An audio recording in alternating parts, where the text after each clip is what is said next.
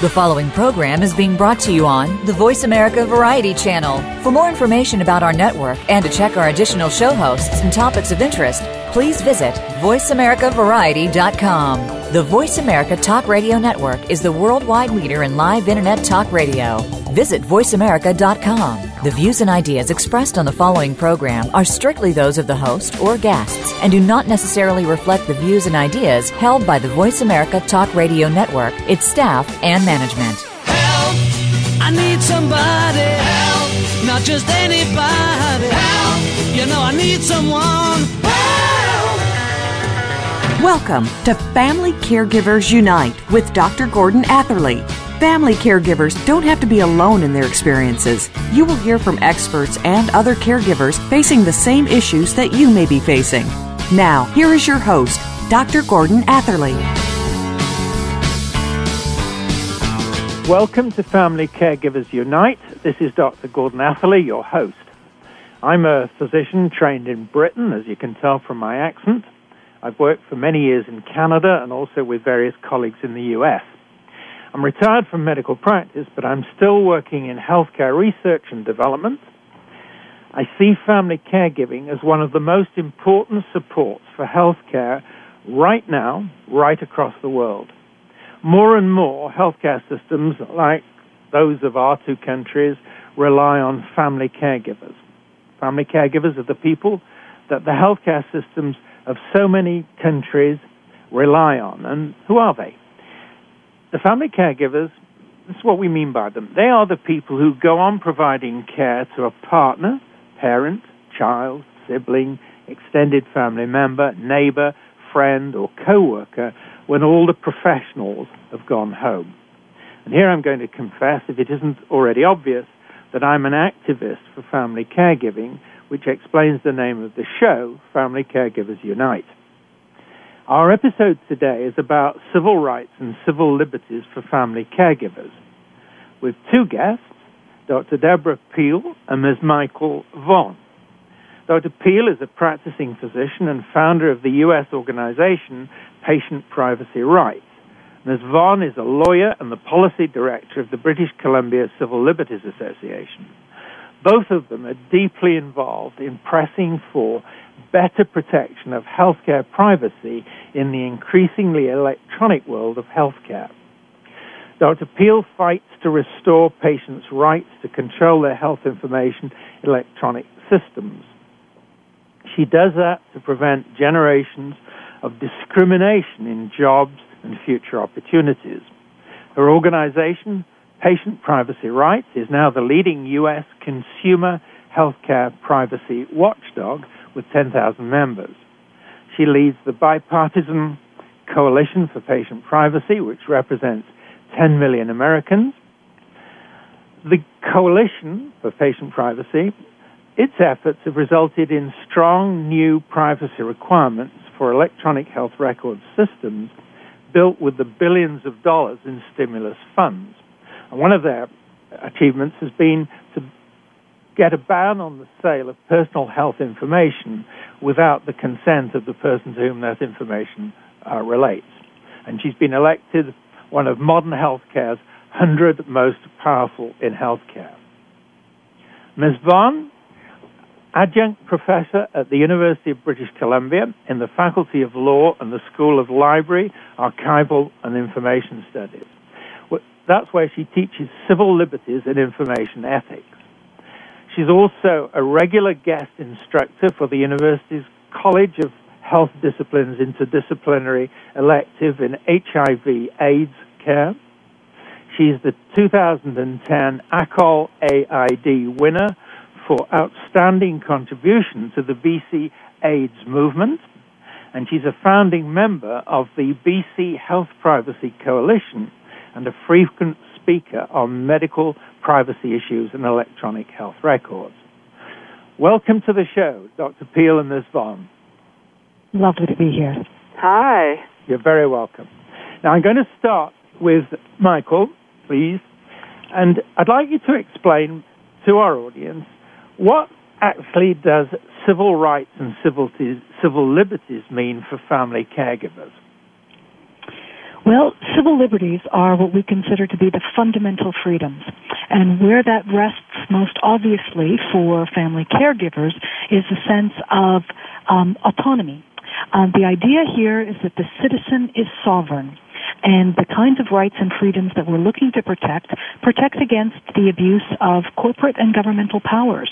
And that's very, very important for people who are um, pressed with the challenges of needing resources for family caregiving, but also because the information at stake is so sensitive, we need to ensure that the rights are protected.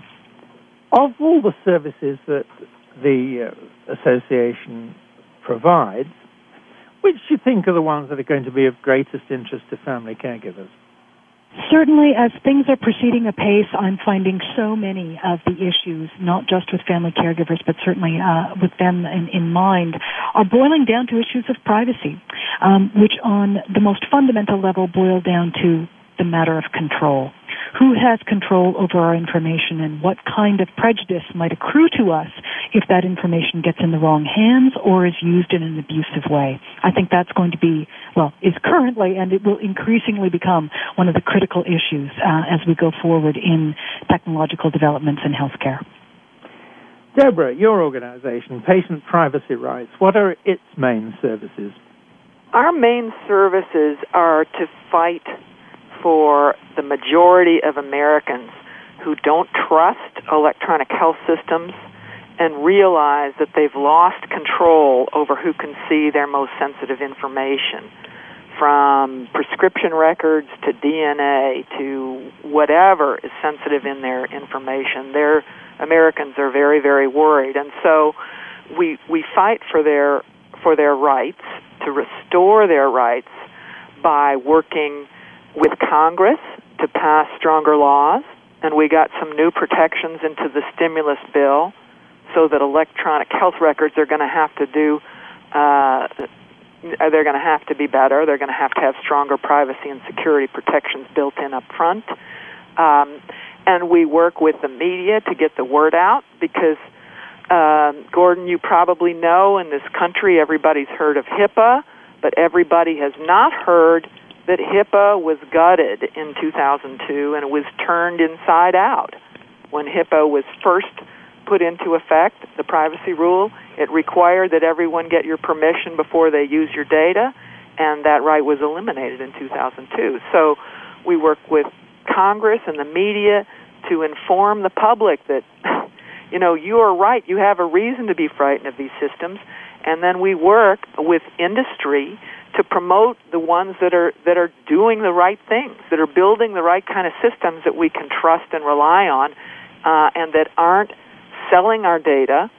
Uh, there is a massive uh, health data mining industry in this nation. Uh, that uh, you know that, for example, uh, the most the most the biggest example is the prescription data mining industry. All 55,000 pharmacies in the U.S. are data mined every day and everyone's prescriptions are sold no matter if you paid cash for them.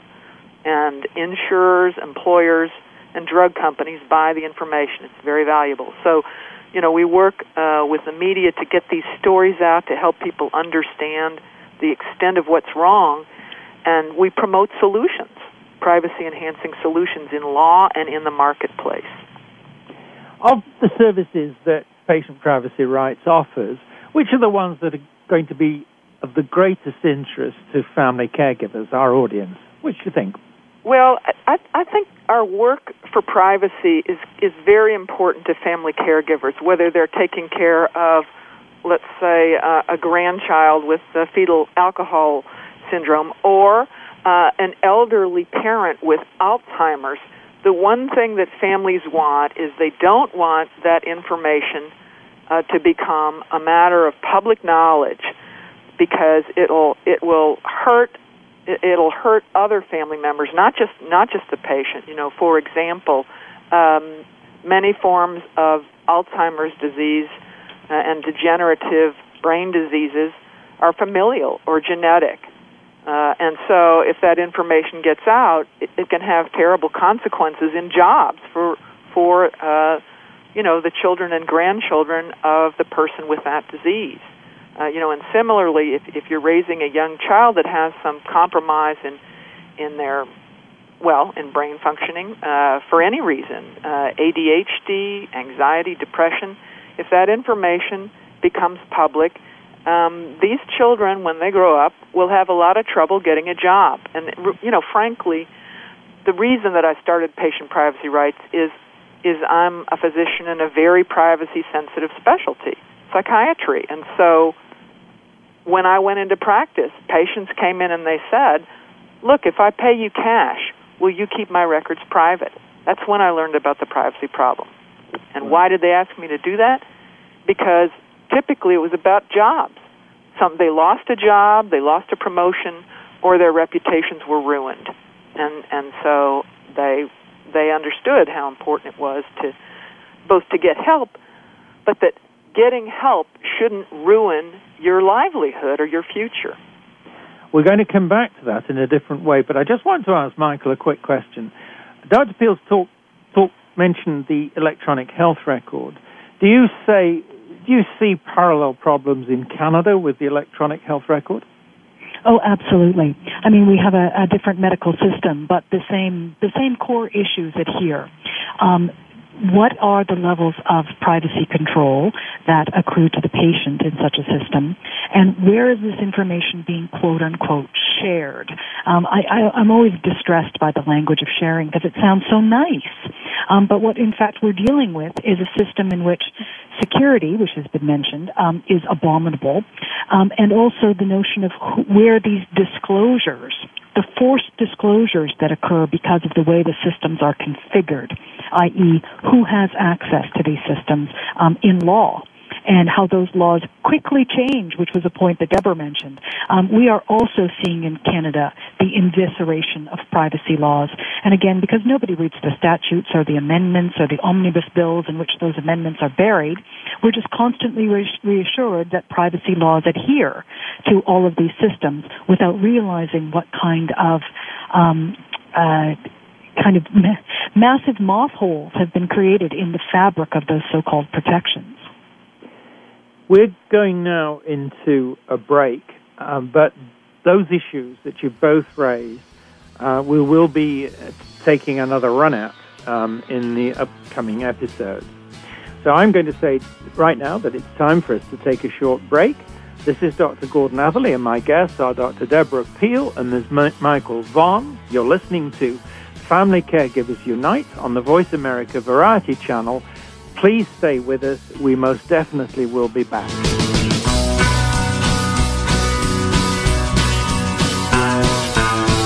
Talk, talk, talk. That's all we do is talk. If you'd like to talk, call us toll free right now at 1 866 472 5787. 1 866 472 5787. That's it. That's it. VoiceAmerica.com. Listen up. Conceive Magazine is now on the air, live and on demand on the Voice America Health and Wellness Channel every Wednesday at 2 p.m. Eastern, 11 a.m. Pacific. Hosted by Kim Hahn, founder of Conceive Magazine. Conceive On Air offers comfort and emotional support to women contemplating starting or expanding their family by consulting noted professional experts and by sharing the insights and experiences of others. Kim wants to share her experiences to educate and empower women. Conceive On Air is the only complete resource destination that inspires and informs future moms about their fertility on the journey to parenthood. Conceive On Air with Kim Hahn, celebrating the creation of families. Are you ready to get freed up? Join Dr. Jennifer Freed, one of America's leading psychological thinkers, for a groundbreaking program with fascinating guests and full participation from you. Freed Up will explore topics like liberation in long term relationships, parenting in the 21st century, comfort in stressful times, and much more. Tune in to Freed Up every Wednesday morning at 8 a.m. Pacific Time, 11 a.m. Eastern Time on the Voice America Variety Channel and wake up to the heartbeat of your life. Streaming live. The leader in Internet talk radio. VoiceAmerica.com. Help! You know, I need someone. Help! You are listening to Family Caregivers Unite with Dr. Gordon Atherley. If you have any questions or comments about our program, please address them by email to docg at mymonami.com. That's doc, letter G, at m-y-m-o-n-a-m-i.com. Now, back to Family Caregivers Unite. Welcome back to our listeners to Family Caregivers Unite and our two guests, Dr. Deborah Peel and Ms. Micheal Vonn. Our topic is civil rights and civil liberties for family caregivers. Now, I want to talk in more greater detail, or ask you in greater detail, about the medical aspects, first of all, of privacy, especially from the perspective of family caregivers. Um, as you both said, we live in an increasingly electronic world where everybody, every organization seems to want every aspect of our personal information. Now, what I'm interested in with this question is what are the principal privacy concerns relative to the, let's call it the personal and medical information that a patient shares with the physician? What are those concerns and how do they apply to the family caregiving situation? Dr. Peel? Well, um, yeah, thank you for asking. There are many concerns that uh, the public has about the uh, information in electronic medical records. Uh, of course, uh, I think what I mentioned before, and what I have to mention is first again, is jobs. People realize when what you say in the doctor's office doesn't stay in the doctor's office, you know, you risk your job. You know, so for example, we know from our government's Department of Health and Human Services that 600,000 people a year avoid the early diagnosis and treatment of cancer because they know the information won't stay private. Another 2 million refuse to get early diagnosis and treatment for mental health problems like depression. Because why? They know the information won't stay private. Um, and even the conservative RAND Corporation did a study of veterans of the Iraqi War, and many of them, I think, I think your audience knows, have come back horribly fractured emotionally with post-traumatic stress disorder that you know can result in suicide. But guess what? In the uh, Veterans Administration and in the military administration systems for health care, the VA systems, um, there is no privacy of medical records at all in the VA system. And knowing that, veterans refuse to get care because you know they don't want their superiors to know about it. It it, it hurts promotions. Um, it hurts how people look at them, and so the consequence of the refusal to get mental health care is that we have today in this country the highest rate of suicide among active duty military personnel and veterans in 30 years. I mean, that's a it's a national tragedy. First of all, that they that they suffer uh, in in trying to protect the world and and our nation, but it's even worse that they are afraid of getting treatment. So, you know, what we see is the lack of privacy in these systems particularly as we add what is called a, a, network of networks and link all of these different places with data together around the world and around the country, is if we link everything together, we're going to have even more leakage, theft, and sale of this information, and we're going to see people even more unwilling to get treatment they really need. Right. So this is a disaster. The lack of privacy causes uh, suffering, causes death. Um, you know, it causes bad data. If you're someone who really wants the benefits of health technology, that we could have trusted data for research and to improve health, we're not going to get it because people aren't going to want to be in these systems at all.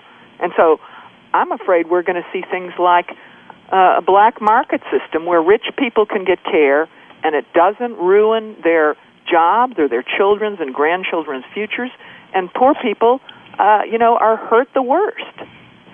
That raises the question of laws. You mentioned, um, um, Deborah, HIPAA, and we in Canada have um, our own legislation, and that's the basis of my question to Michael.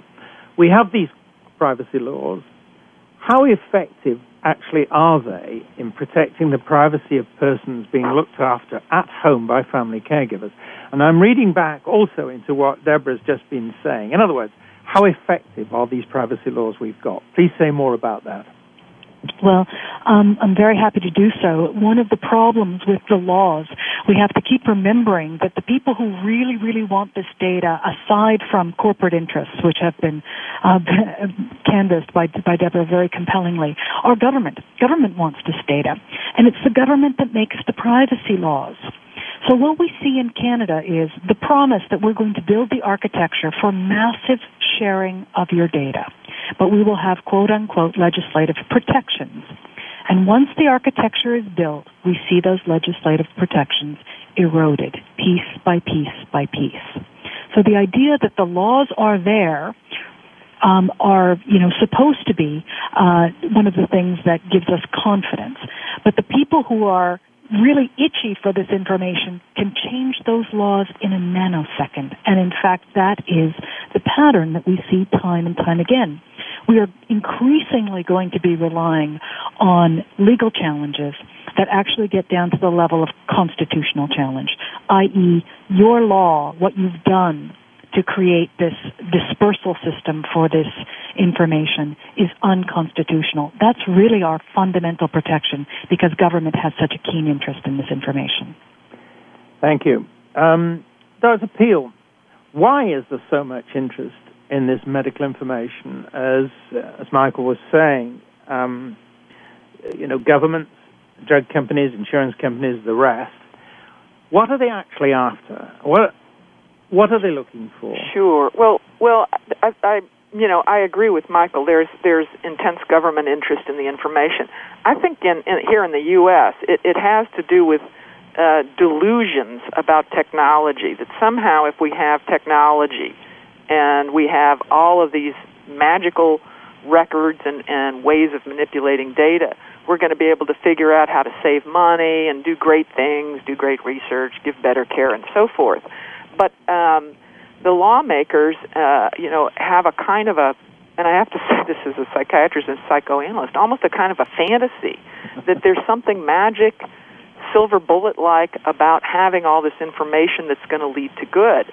And meanwhile, they are totally and absolutely ignoring the current very real harms and the and the theft of data. Uh, you know, I, we're uh, we have a massive corporate really hidden industry, health data mining industry, that's that's worth billions and billions of dollars. You know, and if you think about this industry, it's based on theft. I mean, what regular person gets to have a you know a, a way of life, a profession, a job based on theft? Well, we don't. We have to provide a meaningful service or we have to make something or do something that matters to somebody.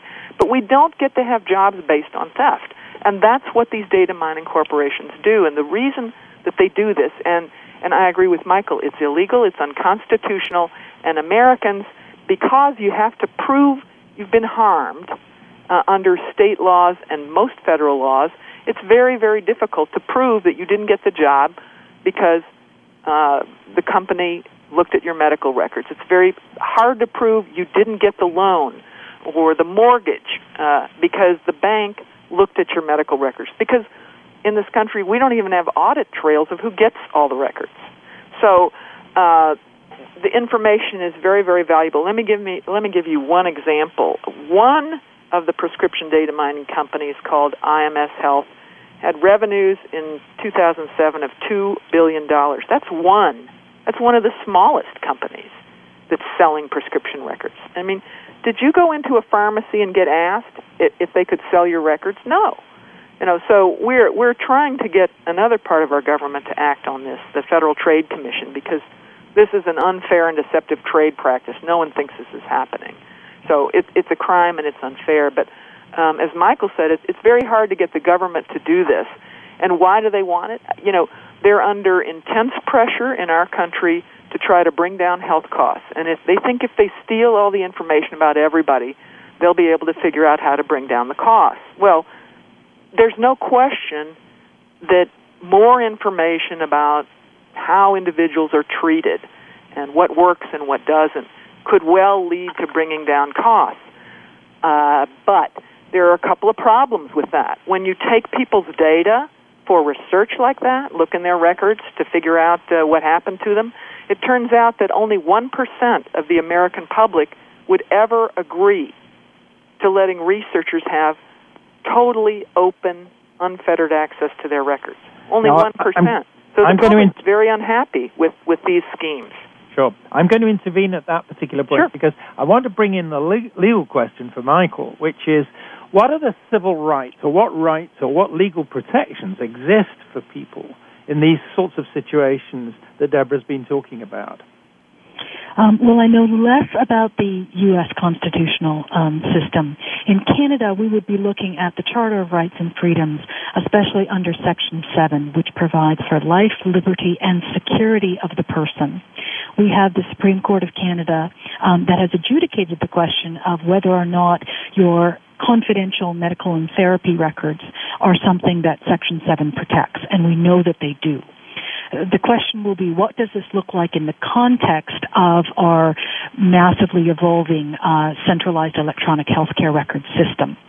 We've seen this vetted in, in other circumstances like the release of therapeutic records of um, complainants in sexual assault trials. We, we have some basic principles, but we have yet to apply those principles to the government system of centralized uh, records.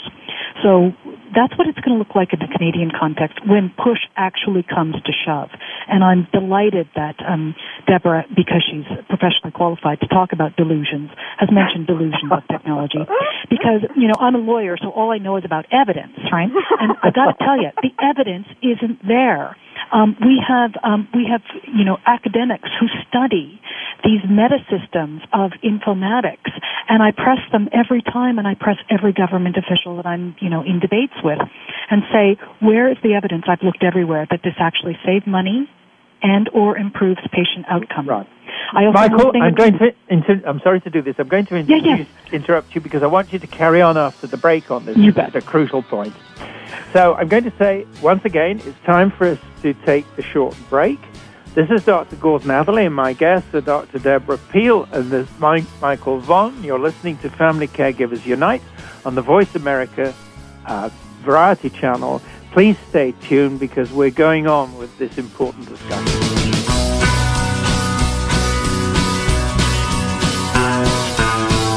News, opinion, your voice counts. Call toll free 1 866 472 5787. 1 866 472 5787. VoiceAmerica.com.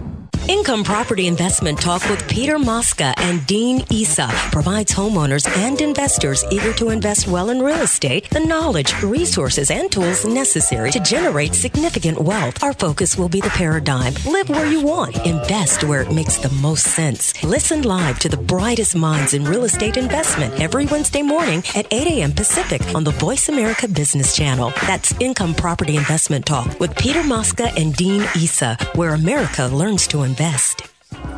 Hi, this is Dr. Vijaya Nair. Together with my dear friend Dr. Howard Piper, we are hosting our own show called Kiss Your Life Hello. We are two internationally recognized experts, researchers, authors, and health advocates in holistic medicine and counseling. We promise you a fantastic show with interesting guest experts to educate and entertain you with the latest information on mind, body, and spirit wellness. Join us on Wednesdays at 7 a.m. Pacific and 10 a.m. Eastern on Voice America Health and Wellness Channel. See you there. The Internet's number one talk station. Number one talk station. VoiceAmerica.com. Help! You know I need someone. You are listening to Family Caregivers Unite with Dr. Gordon Atherley. If you have any questions or comments about our program, please address them by email to docg at mymonami.com. That's doc, letter G, at M-Y-M-O-N-A-M-I dot com. Now, back to Family Caregivers Unite. Welcome back to our listeners to Family Caregivers Unite and our two guests, Dr. Deborah Peel and Ms. Micheal Vonn. Our topic is civil rights and civil liberties for family caregivers. Now, we were talking about, in a broad sense, the civil rights for people whose information, if I may say so, is being plundered. And Micheal was talking about interpretations, particularly from a Canadian perspective.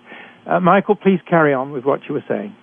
Right. Um, discussing the, the the simple fact that there is no established evidence indicating that these massive centralizations of data save money and or improve patient outcomes, which are their two big selling points.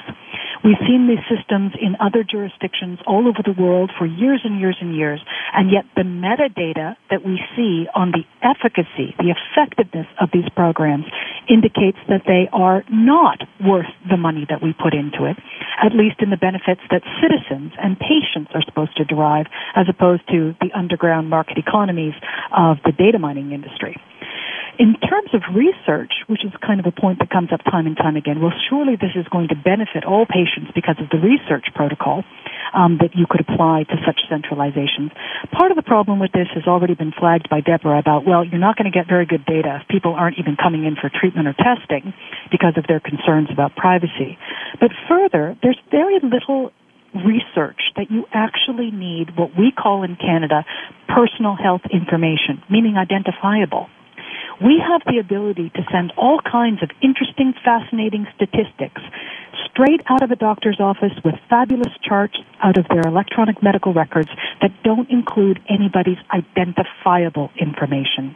We have a raft of data that we can use for all of our concerns about getting research and effective money um, money spent in terms of our healthcare dollars, but we don't actually need health. We don't need patients' data. We just need overall arching data. Micheal, this is Deborah. I I I really have to disagree with that. Um, we work pretty closely with one of America's major computer scientists. You probably know of her, Dr. Latanya Sweeney, who's built her career on proving how easy it is to re-identify health data. Uh, and so that that's that's one of the more alarming parts of this, you know, because it would be lovely if some forms of de-identification of data or anonymization of health data actually worked. But the more data you have, the more data points over time, um, the more identifiable the information is. And, and as you know, health records have locations. They have doctors' names, even if they don't have your name. Uh, and you know, and if there is anything related to close to your area or your age, uh, you know, it can be very easy to crosswalk the data with things like, in this country, voter registration records. Dr. Sweeney re identified a former governor of Massachusetts and his family's records from supposedly de identified state uh, records from outpatient treatment. And so that's, that's another one of the scary things. And we think we're to we're to have to we're going to have to build what we're hoping for in this country is a system of health banks and a health bank would be regulated and controlled by patients. And so the data wouldn't go anywhere. We could protect it, it could stay there, and if we wanted to participate in research, we could let the bank run the researchers' questions and queries against our data, leaving our data safe in this ironclad Fort Knox place, and give them the answers. That's what our Census Bureau in this country does uh, when researchers want to know uh, things that uh, where where if they release the data, it would be identifiable and people would be known. And so, you know, we need some kind of system where we can where we can get important research, uh, but it doesn't mean that again, you or your family are are put at risk for generations of discrimination. Right, Micheal. Just please come back on that one. Um, yes. Do you agree with what Deborah's saying, uh, or do you think that maybe the de-identification is actually going to be better than it has been in the past. What do you think? Well, um, I don't think Deborah and I actually disagree on well, really anything. Um, I think the uh, her points about the the possibility for re-identification are really, really well made. I'm thinking of research in the context of things like quality assurance that the government needs statistics on, et cetera, et cetera. Those numbers can be generated in ways that are, well, about as safe as you, you can get them in the context of the system that we've developed in Canada without actually identifying patients. Um, so certainly the more the more elements of data sets that you use in terms of quote unquote de-identified data, um, the more you have risks of actually finding ways to, to make linkages. But a bunch of the justifications that we're seeing in the Canadian context for why the government purportedly needs um, personal health information boil down to quality quality assurance measures and those kinds of things that really are they're pure numbers. We don't actually have to have um, even de-identified patient data be part of um, the set that goes to um, the government. So I think there's a continuum here. Um, certain kinds of research are going to are going to really introduce the element of concern about um, re-identification, and certain kinds of of um, research actually we've got we're, we're pretty we're pretty safe um, relative to what's being asked for and what's being generated. I'm going to just shift now to the role of the physician here, um, Deborah. More and more, I'm reading that, particularly in the case of your area, you, you know, mental ill health, the um, family physician, the family doctor, will work closely with the family caregiver. Now, all of us who've got family situations know that there is a potential for tension there if one member of a family is uh, receiving or giving information about another particularly towards the end of the life, end of life, that may be uh, a recipe for tension or family breakup and this kind of thing. Now, without trying to um, suggest the problem, Deborah, what's your sense of that level of sensitivity that exists between the physician who is providing care and relying on the family caregiver as eyes and ears and the needs of the family as a whole in the sort of situations we're talking about. What do you think? Well, yeah, these are these are tricky situations if you're talking about family members with mental illness, um, and so you know the it it turns out that um, really the the best conditions for treatment for for for us to really be effective with uh, you know, either children or adults with uh, with mental illnesses is if if we really provide them with privacy, if we really don't disclose uh, what they say, and if we're uh, really uh, don't don't include other family members, um, you know, by giving them a window into into treatment. Now, you know, it gets it gets it gets tricky uh, to talk with, with family members without the patient really giving permission or consent. Now, you know, in the case of a child, of course, uh, actually working with the parents is often one of the most important ways to help the child and help them get better because you know there's a there there are family problems. How do i respond to this child? What do i do that's best for the child?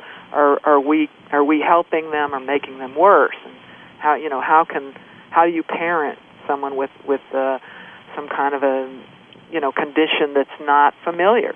So you know things are a bit different when the patient is a child or a teenager because often the family does need to be directly involved. But even there, we we have to be very careful not to disclose, um, you know, the really sensitive information about about the, the young patient to the to the family. Sure. And you know, obviously there are exceptions we would always violate a patient's privacy uh, if, if their life was threatened. Sure. Micheal, I'm going to ask you now, uh, really from the point of view of the BC Civil Liberties and Civil Rights Association, do you get asked questions of this nature? Uh, that is what I'll call the social and personal aspects of family um, information of the kind that Deborah's been talking about. And if so, what kind of advice do you or would you give to them? Well, kind of one of the issues that we've been talking about as a kind of a core belief here is that the, the relationship with the physician is a relationship of trust. Um, so, you know, echoing what's already been said, there are hard calls to make uh, especially around um, you know issues of competency, patient autonomy, how those things interrelate. What we do know, and we would say is kind of one of the cardinal rules, is that hard cases make bad law. And so we have to be very, very concerned about systems that essentially impose disclosures where, as I say, our whole medical model is based on um, the, the trust, the trusting relationship, the therapeutic relationship as, as a basis of trust. So, you know, we keep coming back to the importance of that and have concerns about, as I say, systems that effect, effectively erode what is, uh, what should be relationship-based decision making within the context, uh, of course, of the broader law, but you know these these individual circumstances that are very very difficult and personal, and context counts. Right, Deborah. This has got to be a, a quick one, but what about the training of physicians in the kind of things that you both have been talking about, the sensitivities, the matters of trust, in these particularly difficult situations? As in a family, for example, where there's mental illness, loss of mental capacity, or death is imminent. Are physicians up to speed? Sure. Um, I, I think that physicians in, in the specialties of psychiatry and family practice uh, probably get um, uh, you know pretty solid basic training uh, in these matters because you know the family is is terribly important uh, at the end of life, and certainly if there's a, a, a very serious um, uh, mental illness that that makes it really hard for the family member to function. Um, you know, the that person's support system is still usually the family, and and um, and you have to find ethical, effective ways to work with them. So I would say in two specialties in medicine um, there's a great, you know, a, a great deal of attention paid to interaction with the family. The rest of medicine, I think, is a little light, a little light on how to work with families, and you know, and we often hear that, uh, you know, the doctors refuse to even talk to the families or, or hear from them at all when they often have some important information to convey or or know of solutions to help. With. Deborah, I'm going to cut you off there sure. because the, the break is looming. Sure. And um, I'm going to say that, therefore, we're going to take it. This is Dr. Gordon Atherley, and my guests are Dr. Deborah Peel and this Micheal Vonn. You're listening to Family Caregivers Unite on the Voice America Variety Channel, and please stay tuned because we're, we're going to ask them the questions of how the problems they've been talking about would be fixed if governments appointed them to do that.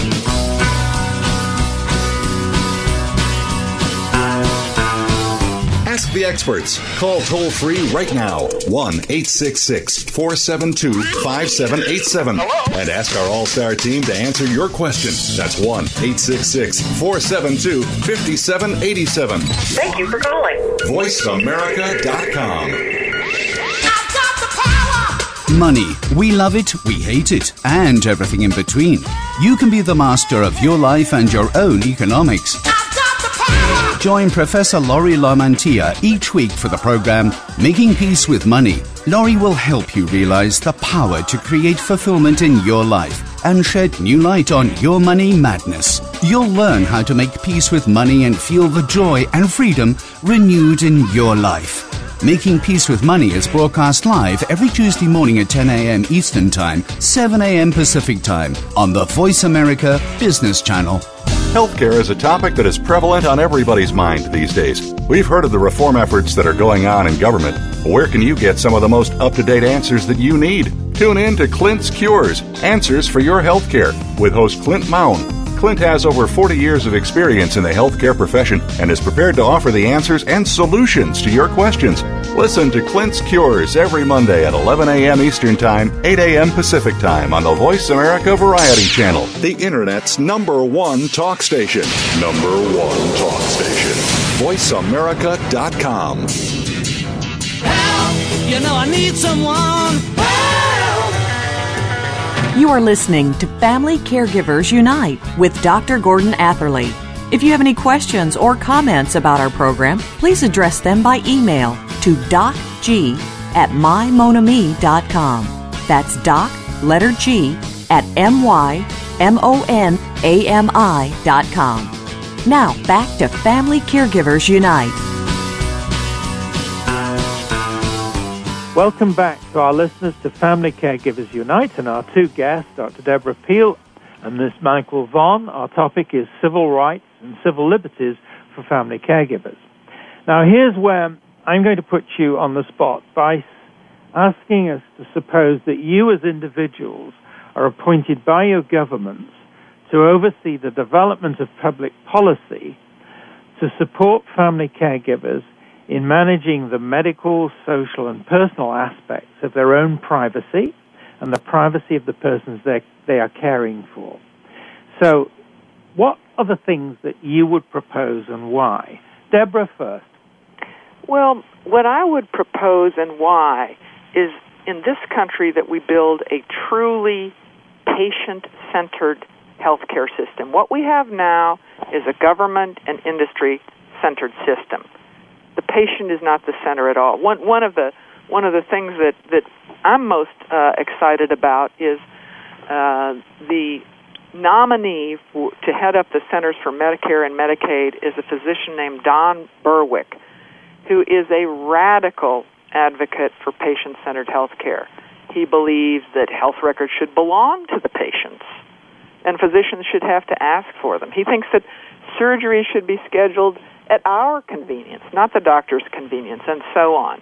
And he had he had a marvelous article about this in Health Affairs that's posted on our website www.patientprivacyrights.org.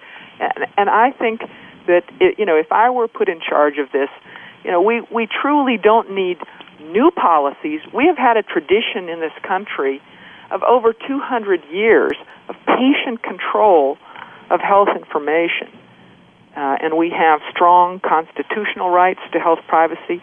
Our, our rights to control health information are the strongest of our rights to control any personal information in the U.S. So it's not that we need new policy, it's we have to get away from the, the radical destruction uh, of really what has worked to enable medicine and healthcare across across thousands of years, starting with Hippocrates. You have to have trust, trust between two people. And Hippocrates' genius was he recognized that that people wouldn't tell him frightening things about their health or their their bodies or their minds unless they knew he would not spread it abroad, that he would keep their secrets. And so that really is that that's got to be the foundation of the healthcare system. You know, we we sh- we are today in the U.S. We are simply little units or commodities generating information for someone to sell and to make money off of. You know, the healthcare system is not about our health, and so that's what I would do. I would, I would, I would, I would do the things that Dr. Berwick. Uh, um, you know outlines in his in his uh, paper that's on our website and and to get us there to get us there, uh, I just want to mention that Patient Privacy Rights has a campaign called the Do Not Disclose campaign, and we want to start in this country a list like the Do Not Call list. If your name is on Do Not Disclose, then anybody who holds your health information should not be able to use it or or share it or disclose it without your permission. And we think if we can start a movement like that, and, and the Canadians are welcome to join too, um, we can get back we can get back control of our healthcare system. Perfectly fair.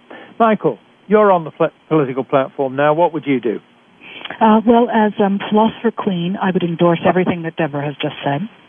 Um, certainly, the whole notion that information is somehow a substitute for relationship is at, really at the bottom of the, um, the the misguided attempts to make technology our new healthcare system because it isn't. And so this whole idea of patient control is absolutely key. Um, I think, um, in kind of a ditto of what's already been said, that patients should have the absolute autonomy to um, guard their healthcare records and decide who it is within the circle of care, because of course information needs to be disseminated to all of the um, all of the people who have direct need for it. That should that pinnacle, that locus of control should be the patient. Um, our substitute for that quite often, because the patient doesn't know the system very well, is the physician. And that has worked in Canada very, very well. And what's happening is the, the locus of control is being taken away from that relationship between patient and physician and being designated by the government elsewhere. And that is, that's absolutely the thing that must not happen if we're going to retain control of our health information. Micheal, I'd just like to follow up on that. What's next? That is to say, you've established or you've described a principle, and like Deborah, you've said this has a historic basis to it which we should have confidence in. But what would you do next? Well, we have a system right now where we uh, we're told we're behind. The U.S. and Canada are supposed to be behind in terms of establishing centralized electronic medical records. Well, in fact, what we have is we have a golden opportunity to learn from other jurisdictions.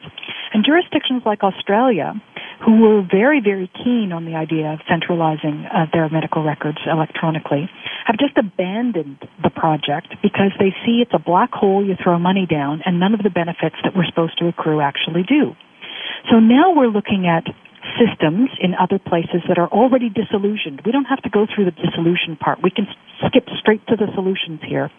Looking at things that I, I've called the push system, whereby patients can have control of electronic records. We don't need to put our records on, you know, papyrus here.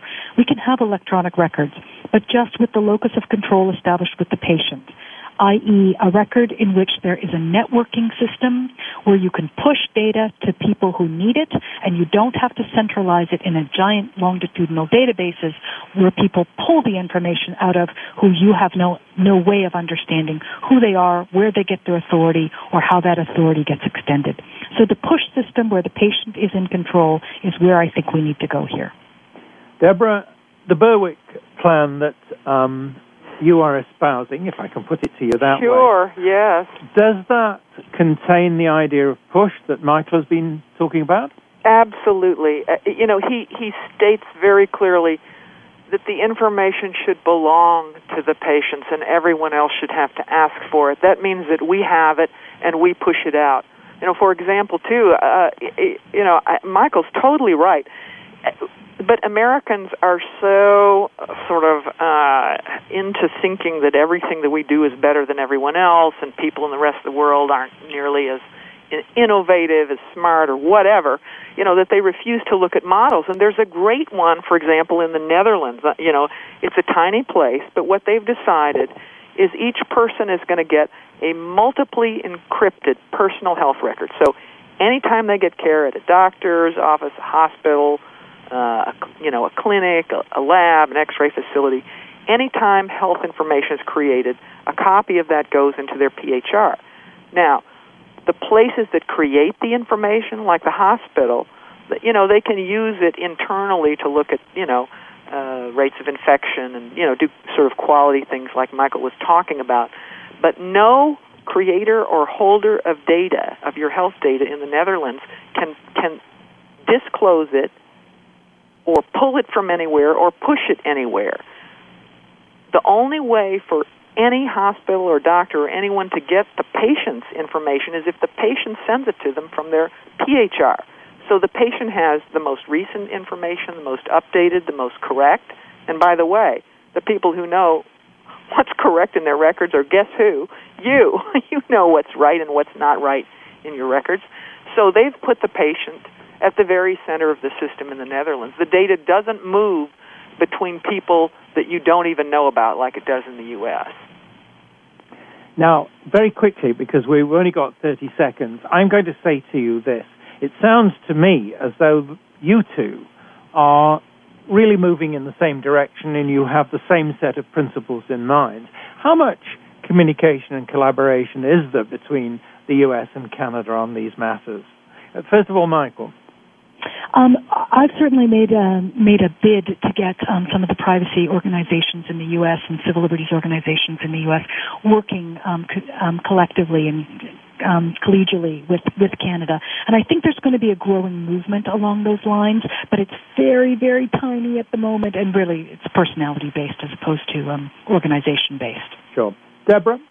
I know some wonderful people in Canada, and M- Micheal, I hope to know you. I, I know Stephanie Perrin, I know Ann Cavoukian, and, and here's what we're going to do and why I want to talk to you more. We are going to hold the first international Future of Health Privacy Summit in Austin in the fall.